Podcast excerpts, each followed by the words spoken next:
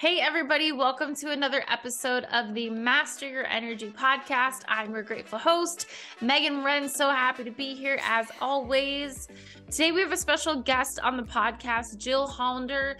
Jill is a returning guest. She was on a few months ago, I want to say May, and she just came back again, and Jill is just amazing. Last time we kind of did a broad picture of resiliency and empowerment and what that means and what that looks like. But this time on the podcast, we really go into self-advocacy and learning how to advocate for yourself. And I mean, every time I've had a conversation with Jill, even off camera, it is just so empowering and inspiring, and her story is empowering. If you guys don't remember, she had congenital heart failure as a kid, and then she had a heart transplant, and then she had 6 bouts of cancer related to her transplant after. So resiliency and empowerment speaking, she knows, and she learned to stick up for herself at a very young age, and now she teaches other women and young teens to stick up for themselves and learn themselves and be able to advocate for themselves. So we really dive into that and the importance of self-knowledge and the importance of awareness and getting in tune with your body to be able to advocate and know your body. So if you didn't watch the first episode, you don't need to, but I highly recommend it. I mean, she's amazing. So I will link that first episode in the show notes. And without further ado, here is Jill Hollander. Jill, welcome back on to the Master Energy podcast. I think it was World of Wellness last time, but so excited to do this again. Me too. I'm so excited to be here again. Cool. Would you mind reintroducing yourself to our listeners? They did just get a replay of our last one. Oh, so awesome. Right. They've gotten a little tidbit of who you are and what you do. So go for it. Yes. So I'm Jill Hollander, as a resiliency coach, reinvention coach, empowerment coach, speaker, motivational speaker. I help empower and inspire people to recognize their courage, reframe their challenge, and reinvent their lives so they can live with resilience and authentic confidence that we can all tap into. I'm so excited about this. So we're going to talk a lot about today. Last time we talked about now I'm drawing a blank. Last time we talked a lot about resiliency and having courage, and it was very broad and in empowering yourself. And today we're going to go a little bit more specific into self-advocacy. And that really ties into self-knowledge and being able to find, know, understand, and feel confident expressing yourself. Absolutely. Yes. I'm so excited to dive into this because last time we did the general overview of all the pillars, and today we're really looking at all the process and pillars, where today we're looking at process of reframe your challenge and really looking at, like you said, the what I call find, own, and use your voice, which is all about self-advocacy. And I love it's such, all of these have such a piece of my heart, and this one does as well. So I'm super excited. Yeah, me too. So let's just kind of dive in. Like, I kind of have a little thing, and we'll just kind of go through and see what happens with this. But self-knowledge, self-advocacy, you have to have knowledge to be able to advocate yourself. So let's talk a little bit about how knowing specifics, and, you know, we've used the example of like knowing your body and what your body parts are, knowing your medication, knowing what kind of food you're putting in your body, and how that all those facts allow you to advocate for yourself. Yes. Yeah. When you really know yourself, because it helps in health, it helps in every area. And it's super empowering because a friend of mine told me, she's a nurse, and she shared that basically 80% of the diagnosis is the history, which is all about the person sharing what is going on. So if you know yourself, if you have self-knowledge, that is one example of how profoundly you can help yourself.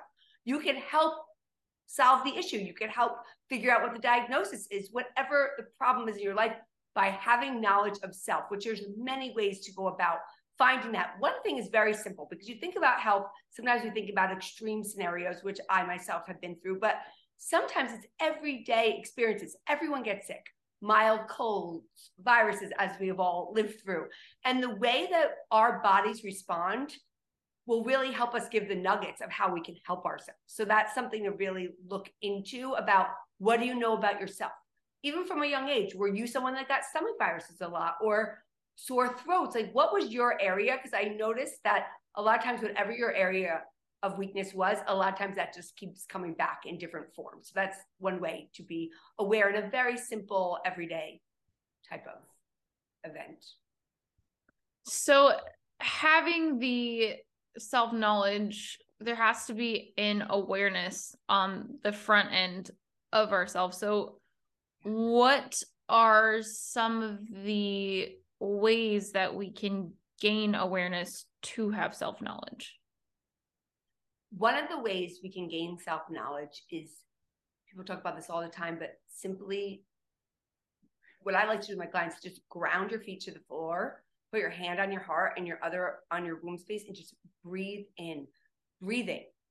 Because breath is really, it is our life force. So if we connect with our breath, and it can help, first it grounds us so that we can connect with the guidance. But even from a simple, if you're not someone that meditates, I personally am not. I do the breathing, but I would not consider myself someone that deeply meditates.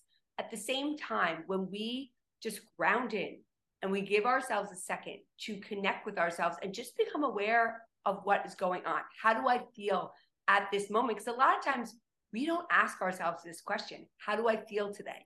As someone that lives with ongoing health challenges, I ask myself this. And I learned to know my body through my life experiences, and I had to pay careful attention. So now it's come like secondhand to me. But when you're just learning it, just start asking yourself, how do I feel? And pay attention.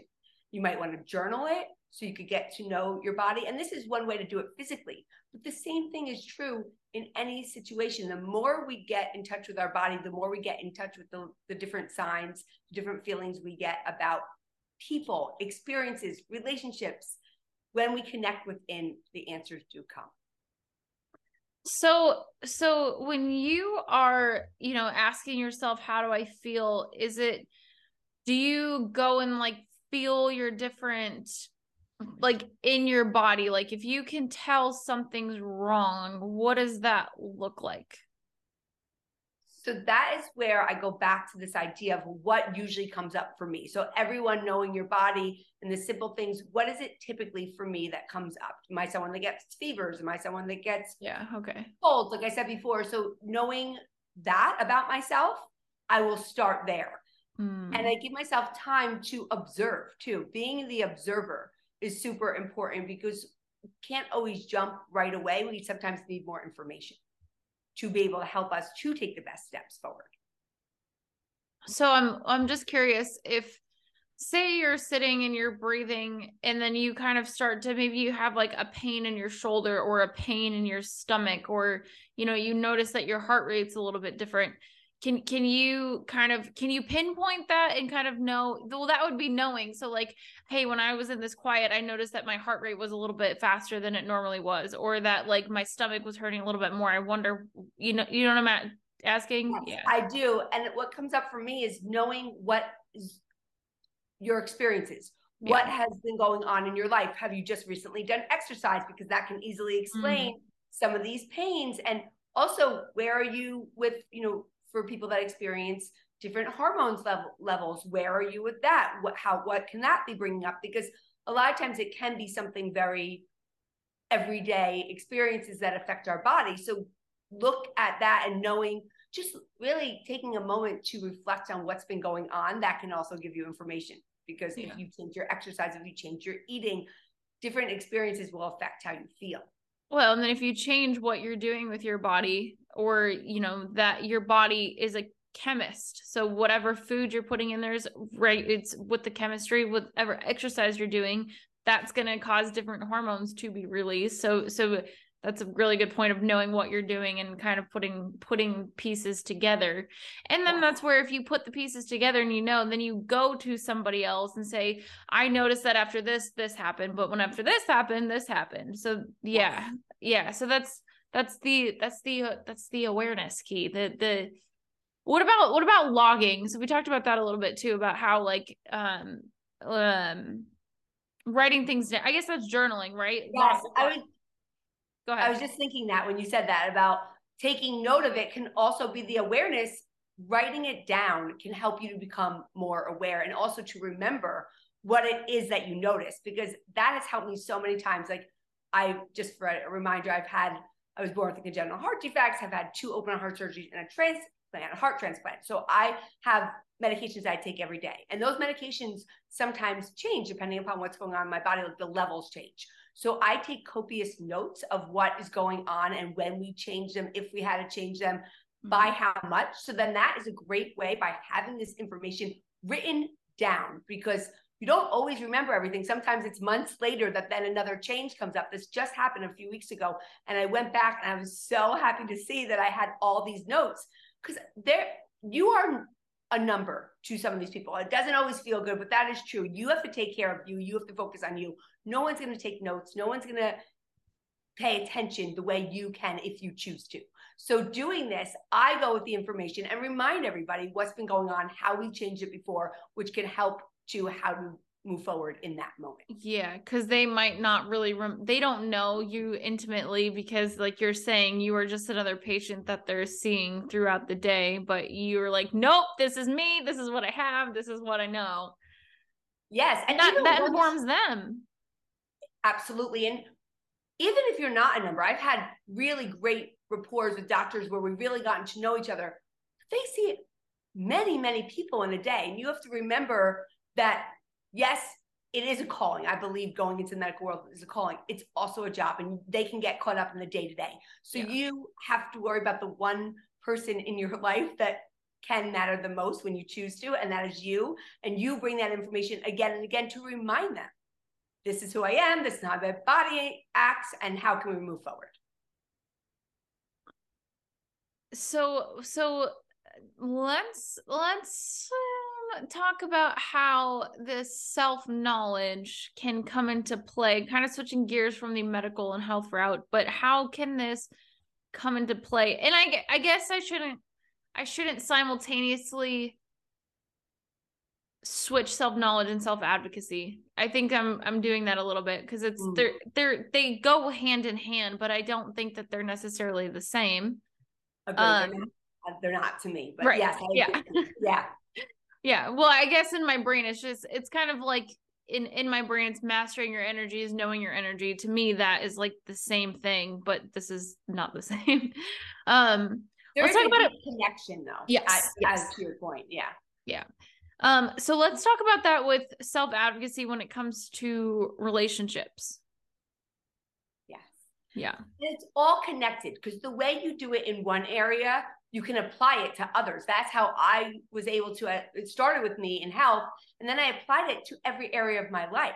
So whatever area is the easiest for you to start in, I would say start there, because it's not always easy to begin. I think, especially for women or young girls, because there is still that like societal belief of like the nice girl, and nice girl doesn't speak up. So we have to get through those beliefs. And by the time we get to dating, those beliefs have been pretty ingrained, and depending upon our family system, you know, it could have been reinforced in different ways. So that is something to really be aware of like I always say, to go back, to go forward, which I talked about a little last time. This idea too, when you go to date someone, you're bringing all your past experiences with you. Yeah. So it's also back to that knowledge of self, being aware of how that could affect you now. And then what you've learned, you can use to speak up for yourself. What is it I need? What did I learn from that situation that didn't work for me? And I'm not doing it that way again. And then when you go into this relationship, I think it's first and foremost, this idea of like wanting to be nice, wanting people to like you. I think that can prevent us from speaking up, because we're afraid if we speak up, people aren't going to like what we have to say, or they're not going to agree with us, or in a relationship, they may leave. And if you really like them, that's really scary. So I think that there's so many layers to this also. There's so many layers to this. Yeah, there really is. There's so many layers. And it's so, I love talking about self-advocacy and relationships. I mean, self-advocacy in general, but in relationships, because so often I think we don't do it early enough. Right. A lot of people later on, when we talk, there's a lot of things that were left unsaid in the beginning of a relationship. And then they're down the line and they're about to get married. And these things weren't discussed. They weren't worked out because no one wants to say it. It's like no one wants to call uncle, right? No one wants to bring up the difficult conversations. One thing I really know to be true is someone that had to share very difficult truths with somebody is that the way we feel and think about it, the way we internalize it, again, with that knowledge of self, is then how we express it. So we're not making a huge deal of it internally. When we express it, it's going to feel lighter. And getting to that point is a process. But it really is knowing that no one matters as much as you do. So whatever it is that you're afraid of, know that you have to take care of yourself first. And in any relationship, by taking care of yourself, you're also taking care of that person. Yes. Yes. Let's keep diving into this one. Yeah, let's go. We love it. Okay. So what then does, what does actually speaking up for yourself in a relationship look like? And you know, this could be an intimate relationship, but also like, you know, a family relationship or a friendship. Oh, that's great. Yeah. That also, it involves being very honest with yourself, because in any relationship, there are two people in it, right? And it's your side, their side, and somewhere in it, but you know, the reality of it. So I think it's being aware of your past experiences, what you're bringing to the table, how you act, and being aware of how that affects the relationship. But I think first and foremost is, and I always talk to people about this, knowing your non-negotiables and being able to express that. And it doesn't even need to be at first with the other person, but to express it and own it for yourself. So it's like find, own, and use your voice. Begins with you owning your own voice and owning your own information. So that's really where I think it really begins, is you first have to be real honest with yourself. What is it I truly need? 3 to 5 things are the non-negotiables. Everything else, in my experience, is negotiable. But that goes back to knowing yourself. Well, so do you think that everybody has 3 to 5 things, or do you think that there's like a... Are you saying those are unique to each person, the 3 to 5 things? I think the 3 to 5 are individual, but I also think the number can change. I also believe that the stage in your life, the list changes, and the numbers, I think, also change. When you're, you know, just starting a date or in a different stage, you might have like 20 to 40 on all these things that you think have to be to have a wonderful relationship, a friendship, a family, like whatever it is. I think that we have different... what we want and what we need and what we think we need changes as we age and grow and evolve. I'm wondering if you think that, let's say somebody is in a relationship with a friend or a partner, and they decide that there are non-negotiables that are being broken. Do you think that the person with the non-negotiables that are being broken have a responsibility to tell the other person what those are and why? Or is that just something that they can keep to themselves and say, this is not for me, I need to move on? It's very depending on the individual and the experience. And what I will say is with the non-negotiables that I was talking about earlier, that was particularly in a dating relationship, or romantic relationship. Yeah. But I also feel, I believe that I like to share with people what it is that I want up front at different times when they've earned the right, you know, to know, and when I trust them. But what it is, like, this is a very easy example, and this is a lighter one that I think can be brought up earlier. For instance, I'm someone that really likes to travel. And when I first started dating my boyfriend, now husband, he didn't seem to like to travel as much as I did. And I was like, okay, I took that information. And one day I was like, I just want you to know, like, it is cool if you don't want to, but I'm going to, and there's no way that, like, you just can't stop me. As long as you're cool with that, then this is great. And I think that's pretty easy. But putting down, I think letting someone know what you are and aren't willing to do. And I think also in families, right? Like when you respond this way, that does not work for me. If you continue, like say it's someone that like has been going through a hard time, but they're dealing with anger in a not healthy way or doesn't feel good to you. If you continue to do this, you can't come here in this situation or that situation.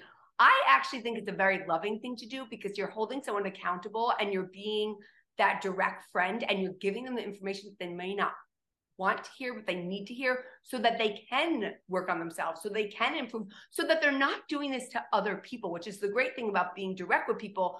Then they know, oh, this is how I act. I probably do this in other situations too, or other close relationships also. So if I learn this, then I can start to change it. I feel like that takes a lot of courage from the person delivering whatever the non-negotiable is to say that.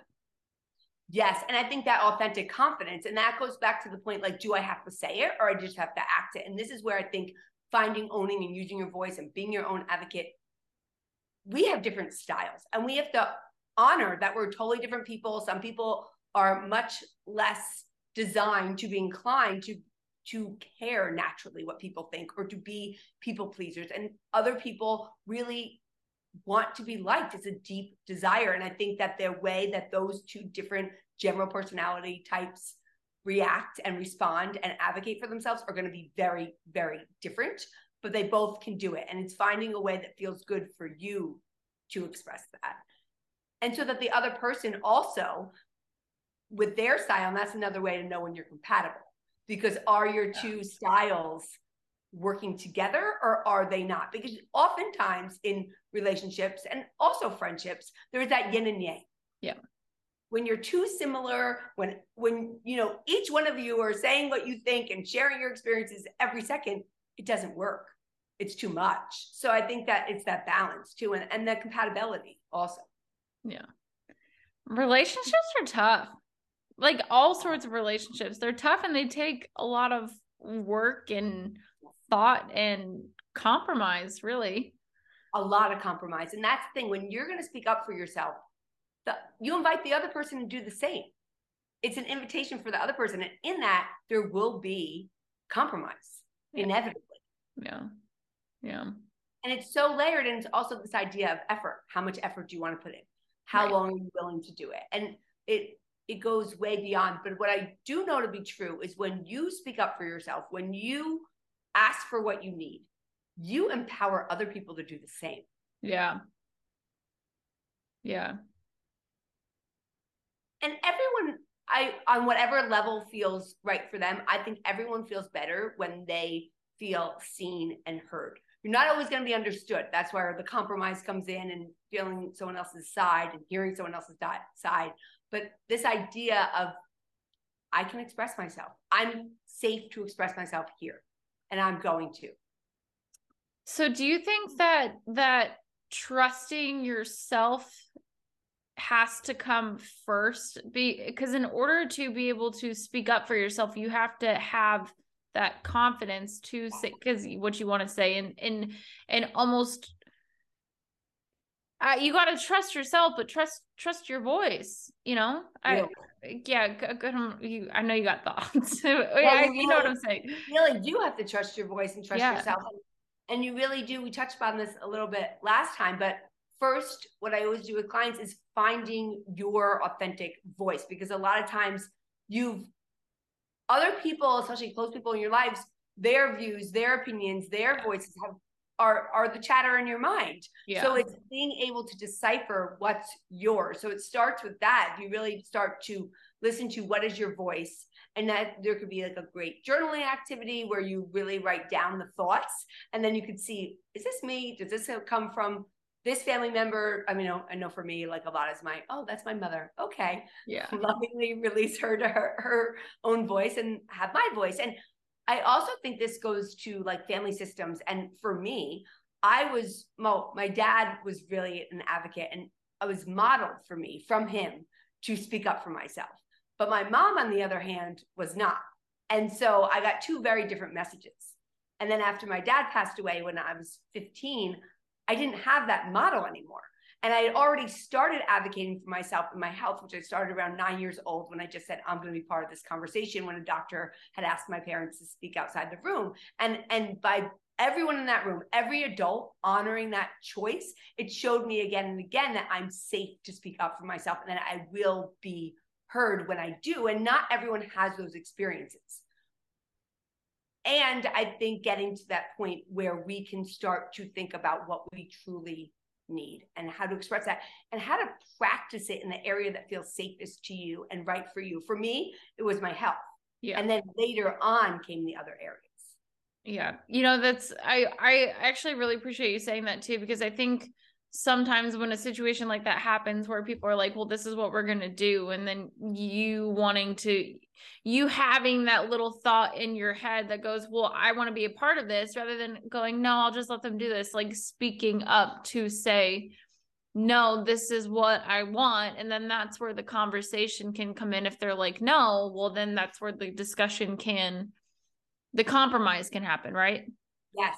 Yeah. And I also think this idea of saying what you feel, saying I want to be part of the conversation, I think sometimes that is empowering. It doesn't make you difficult. It doesn't make you, I think these are some of the like misnomers that we really have to stop perpetuating, because people right.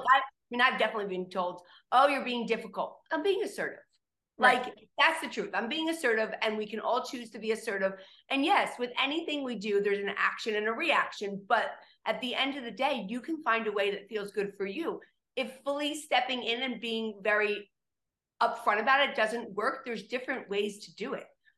But by saying, I want to be part of the conversation, that allowed me to be part of every single conversation, to feel empowered, to keep asking. And if we're not part of the conversations about our own lives, who else should be? It's our lives, in our relationships, in our doctor's appointments, in our relationships with our boss, with our families. If we're not involved, who else should be? So I think that general idea, who else should be, and then start to involve yourself, start to figure out what your voice sounds like and how you could use it in a way that feels good for you. And what are some things that are important to you? Are you someone that wants people to really... Does it matter to you what people think? Does it really? And I know on some level it matters to all of us, but to what extent, right? On a scale of 0 to 10, how important to you is this right now, at this age, at this stage? And then that can help you to figure out how you want to use your voice, in what way, what actions you want to take. Well, this is why this is three things that one, this is, I would really consider your breathing a form of meditation, because you're getting quiet and observing your inner body. Like that really is meditation to the point of it. But that is why meditation is so important, so that you can hear the difference, one. And then I think the writing and the journaling is so powerful too, because you can really set the intention and have like a free flow conversation with yourself to then go back and look, or just as you do it, you're gaining more awareness. Yes, yeah. Absolutely. And I think the more you do that, I really, as you were saying that, I think like authentic confidence and confidence is very closely linked to finding, owning, and using your voice. Yeah. Oh yeah. Yeah. Yes. 100%. I mean, 100%. Having confidence is also having the confidence to use your voice. I mean, but that's interesting too, because you could have different forms of confidence. Like I feel confidence in what I look like, but I don't have confidence in the way that I am speaking. That's a whole interesting. And I think we all have that. We have the areas where we're like, oh yeah, I can do this. Like when it comes to advocating for myself with my health, I do not think twice. I feel my intuition and I respond and I say what I need to say. In other areas, it took longer to learn that. And some of them I'm still getting used to doing it in that way as things grow and evolve. So it really is a practice for all of us. And that's why I say start with the point of least resistance. And sometimes advocating for yourself in the beginning could just be walking away. You don't have to say a word. Yeah. I'm done. We could talk later. If you want to add something to it, just so people don't think like, oh, why is she walking away? Or I need a minute. That's another great way to begin. Even to just collect your thoughts and go to the bathroom. You don't always have to start. I've been doing this since I'm at least 6 years old, but I think internally I was born, so this came very naturally to me. So not everyone needs to start. You could start at the very beginning of what feels right for you and what feels like the point of least resistance. Yeah. I'm curious, what were some of the aspects that were harder for you to start to express your voice? I could share mine too. Yeah, I'd love to. I'd love to hear both.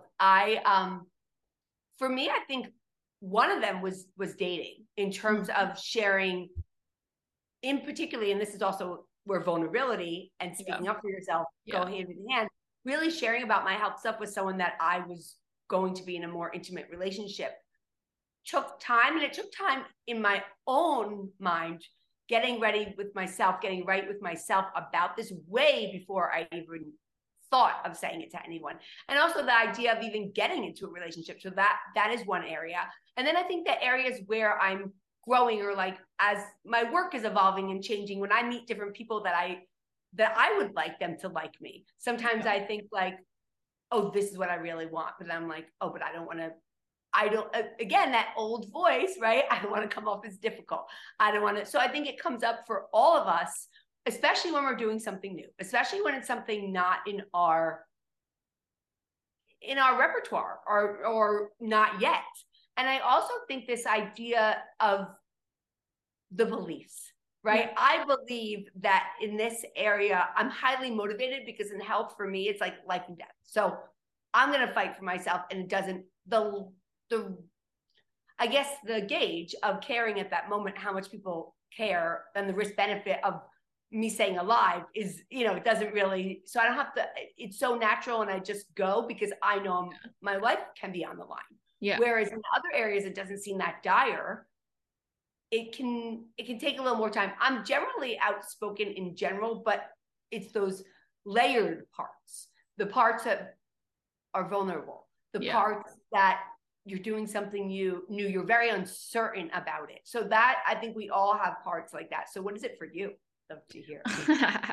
Well, I was kind of thinking about it as you were sharing yours, and two things came up, but really speaking about how I feel within intimate relationships has been a really challenging one for me, because and especially if there's something that I'm not happy with, I don't want to, it's not anything personal to somebody, but I don't want them to feel bad about themselves. So I have a hard time really speaking my truth, because I'm afraid that it would come off as mean, but it's, coming from a good place. And I truly don't want anybody to feel bad about themselves, And then the other one that came to mind was, it just made me think when I was an employee and there's so many times that and probably why I don't ever want to work for somebody, but there were so many times that I just did not feel good about something, but I just kept my mouth shut and, probably suffered the consequences longer than I needed to. And maybe it would have been better if I said something sooner, but I was afraid of the unknown and what the unknown would be if I did speak my truth, and what the consequences, good or bad, would be. It was a fear. It's a fear. And that's why we have to be ready for it. And also about other people, we're responsible for our side of the street.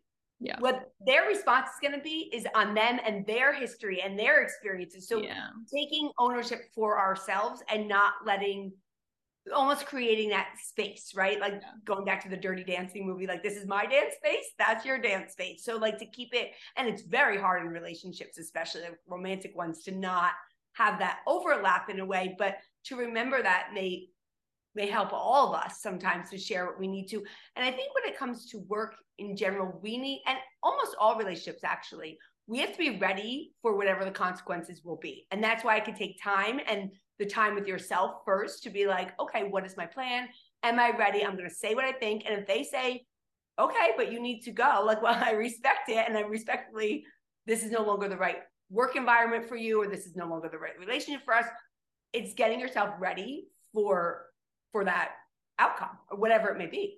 Well, and that's where being strong in who you are and in yourself, and knowing how to empower and support yourself, is incredibly important. And we can't always rely on other people for the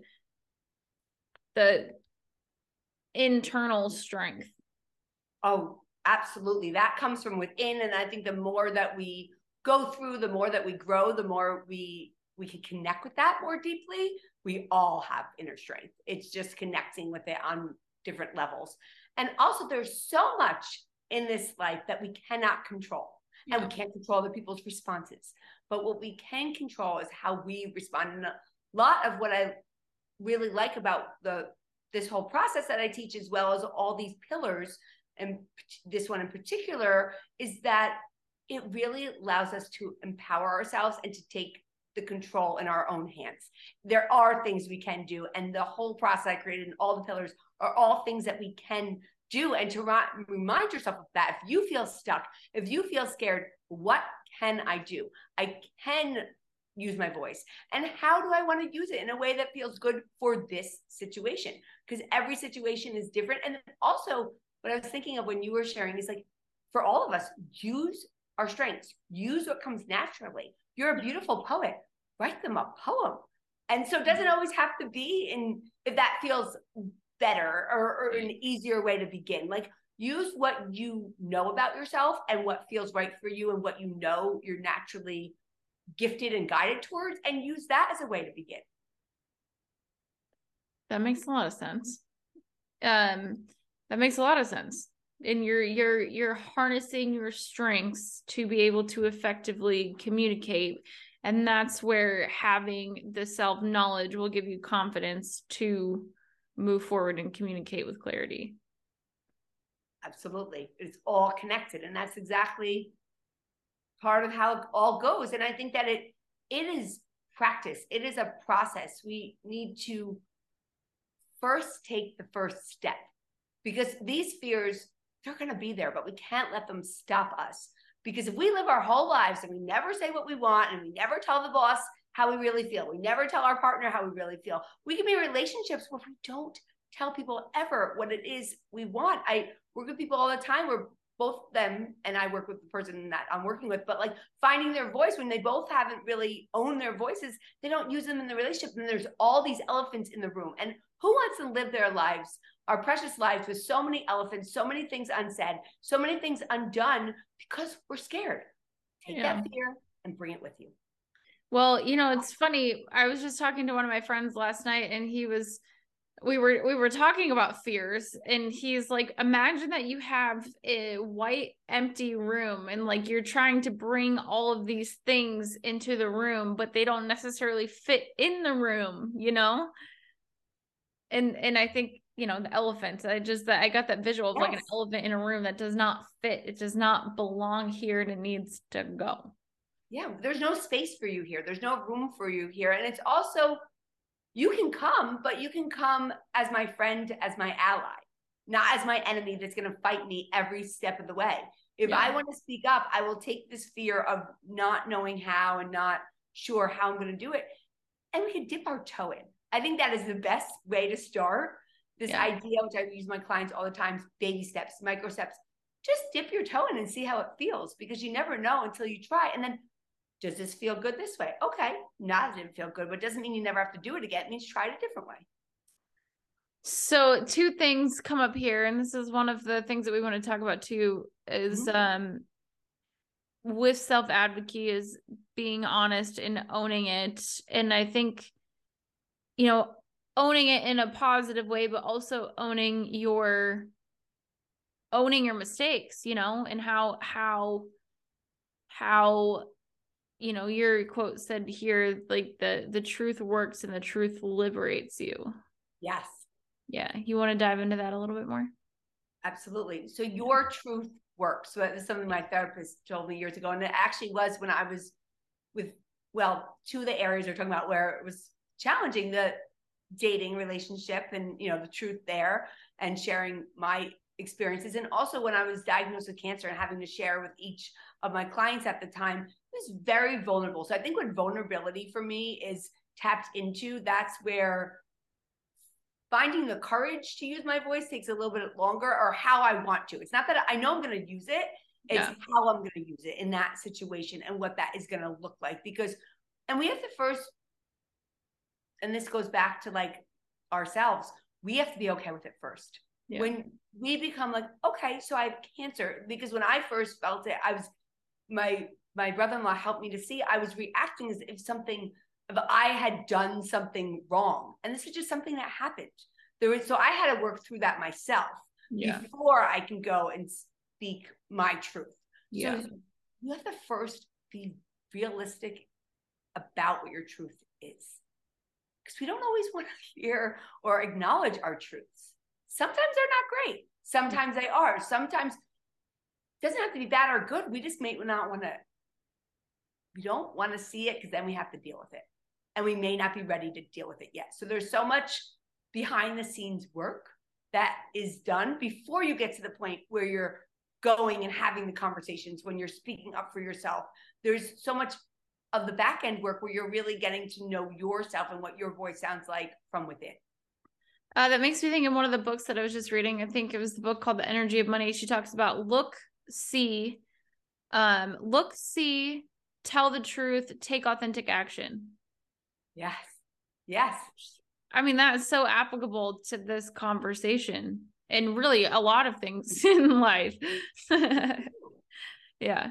Yeah. You have to first look and be willing to be aware. Yeah. And then be willing to have your eyes open to see it, to see. And this idea of taking responsibility for your side of the street, because advocating is speaking up for ourselves. It is asking for what we want, but it's also owning when we haven't gotten it right, or when we is part of speaking up and saying what you really feel about someone, saying what you really need to say. I didn't mean to, I could do better. I can do better, or I can do it differently. That's where like vulnerability and speaking up for yourself come together, because it's not easy to admit when we do things wrong. And then after we do, then we can be responsible for changing it. And we are responsible for changing it.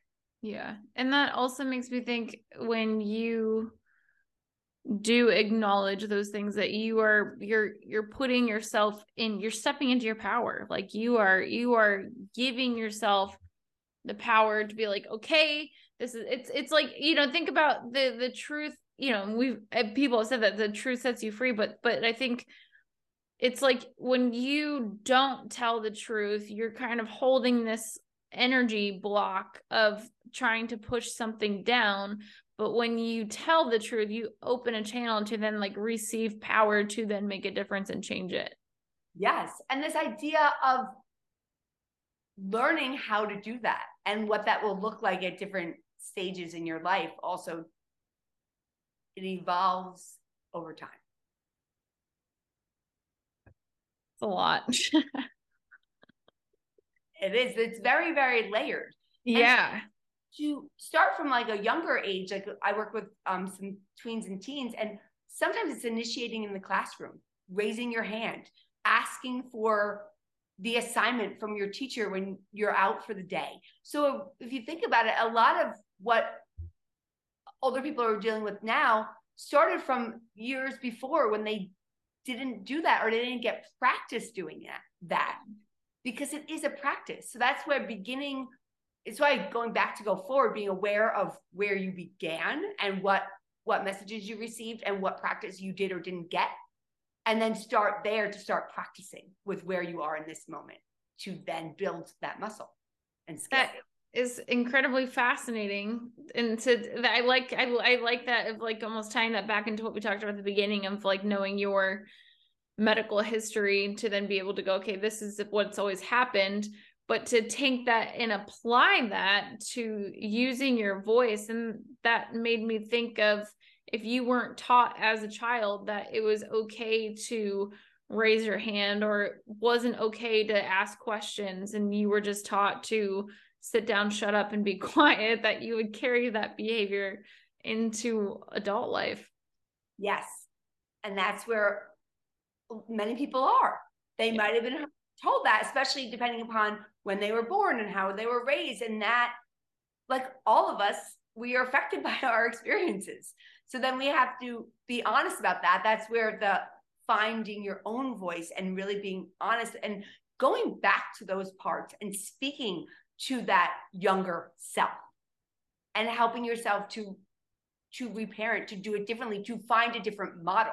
If that model didn't work for you, who did you see speaking up, or who did encourage you to do it? Was there anyone in your life? Because that could help you to, because it's not only right away when I talked about like going back and getting rid of the voice, you know, the voices that aren't yours. Sometimes we can't go right to ours.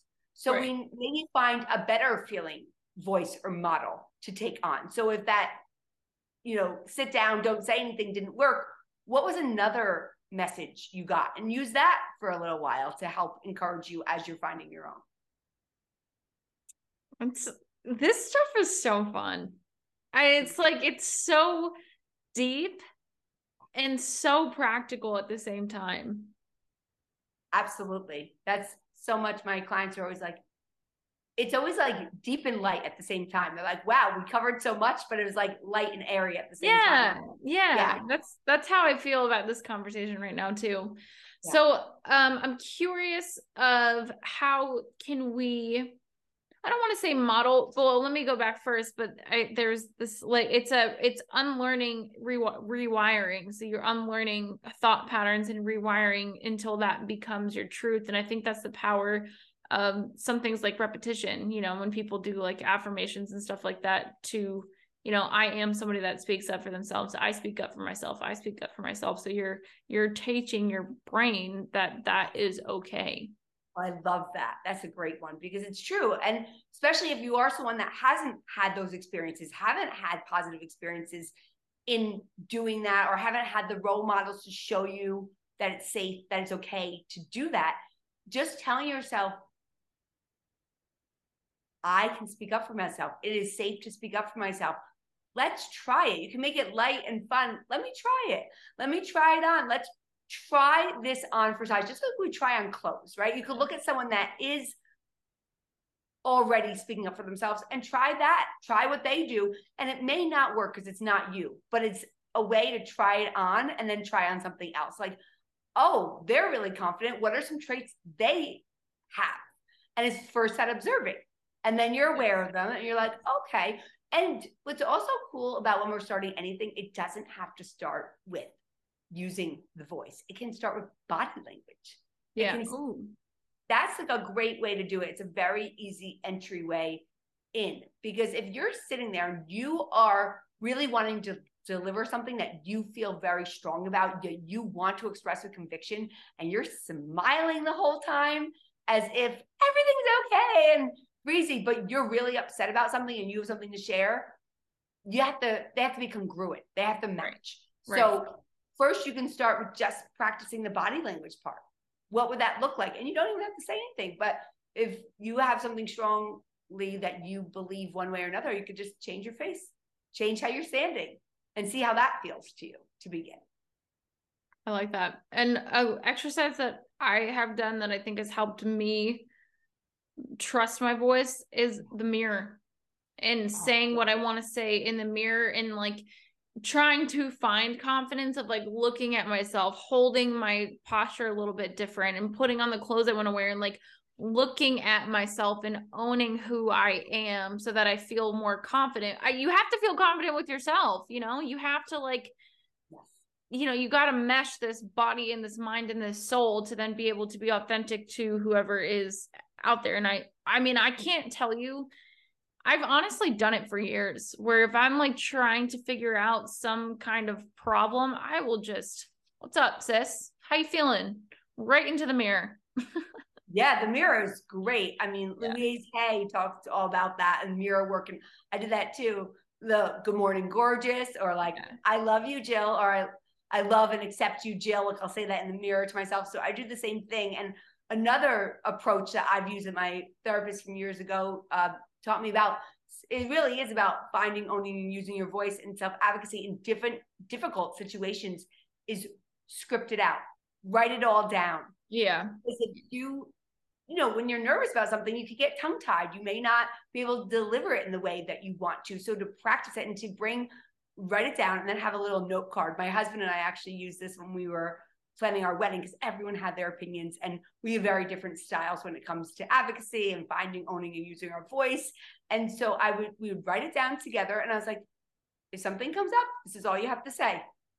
And you have it, it's right in your wallet. So it's another good way to start practicing how to have these difficult conversations. The first, like, I love the mirror part, because that gives you to work on your own confidence and your own self-knowledge and what you feel for yourself before you use it. And then this is like a little steps down the line, further down the line, but it's also a way to help you, to give you a little cushion when you are getting ready to have these conversations. Well, yeah. And this again comes back to the importance of getting quiet and being with yourself to be able to know exactly what you want, and then to come up with a strategy of like, okay, if this happens, this is what I'm going to do. If this happens, this is what I can do. And sometimes we don't know, but I just think having a plan in place is a very positive thing to do. Absolutely. And that's why I love that the reframe your challenge part of the process, right? Like, in the same process is of reframing your challenge is creative solutions, problem solving, because that's all about having plans, having different ways of doing things, different ways of viewing things. So it is all connected. Yeah. And it's so beautiful. And to feel empowered and to connect with yourself is a lifetime experience and journey. And to express yourself at different ages and stages is also an evolution. And the more we practice it, the more we will get comfortable with it. So if you're starting, I love starting with the mirror. And if advocacy or speaking your voice is something you want, just say, how do I really feel today? And then answer honestly, just in the mirror, to yourself. Your only person you're being super honest with is yourself. So that might be a fun way to really bring all people. Well, even saying what you want, I want this, and looking at yourself and owning that of like, this is what you want and this is what I want. And if you can acknowledge within yourself that that is a truth, then you will have more confidence to be able to say that to somebody else. Yes. Jill, this is powerful stuff. Okay. Let's when we're advocating for ourselves, how do we change? One, I think it's important to acknowledge that we typically have to change our delivery with different people. So like the way that I talk to my mom is going to be different the way that I talk to my partner or the way that I talk to my boss. Let's talk a little bit about that. Yes.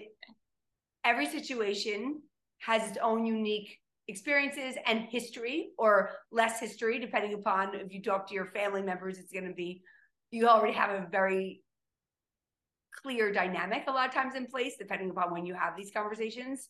So being aware of that. And I think the way, and also, like I said, when it was my health and it's life or death, I'll go in, like very, very strong.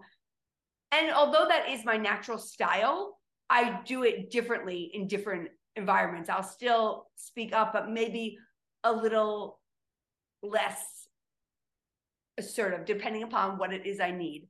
And I also think it's really knowing what it is you want, and that why of why you want it.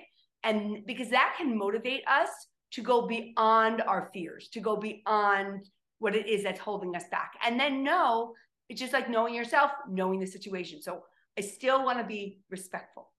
If it's a boss, we still have this dynamic where he is my boss or she is my boss. They are my boss. So we need to be aware of that and honest about that. And also a little bit about the person. How do they respond? What do they respond to? What is the best way to go about it? Because at the end of the day, the idea is to come together, for you to be heard and seen, and for them to feel the same way. Yeah. So you want to go in a way where you're going to be likely to be heard, because if you go into someone that doesn't like confrontation and you're very direct and right in their face, they may just dismiss you and not even hear it because of the way you delivered it. Right. So it's very important to know the situation, know the environment, and know a little bit about the scenario and how you already interact with that person and what has worked before and what hasn't, and use that to begin. Yeah.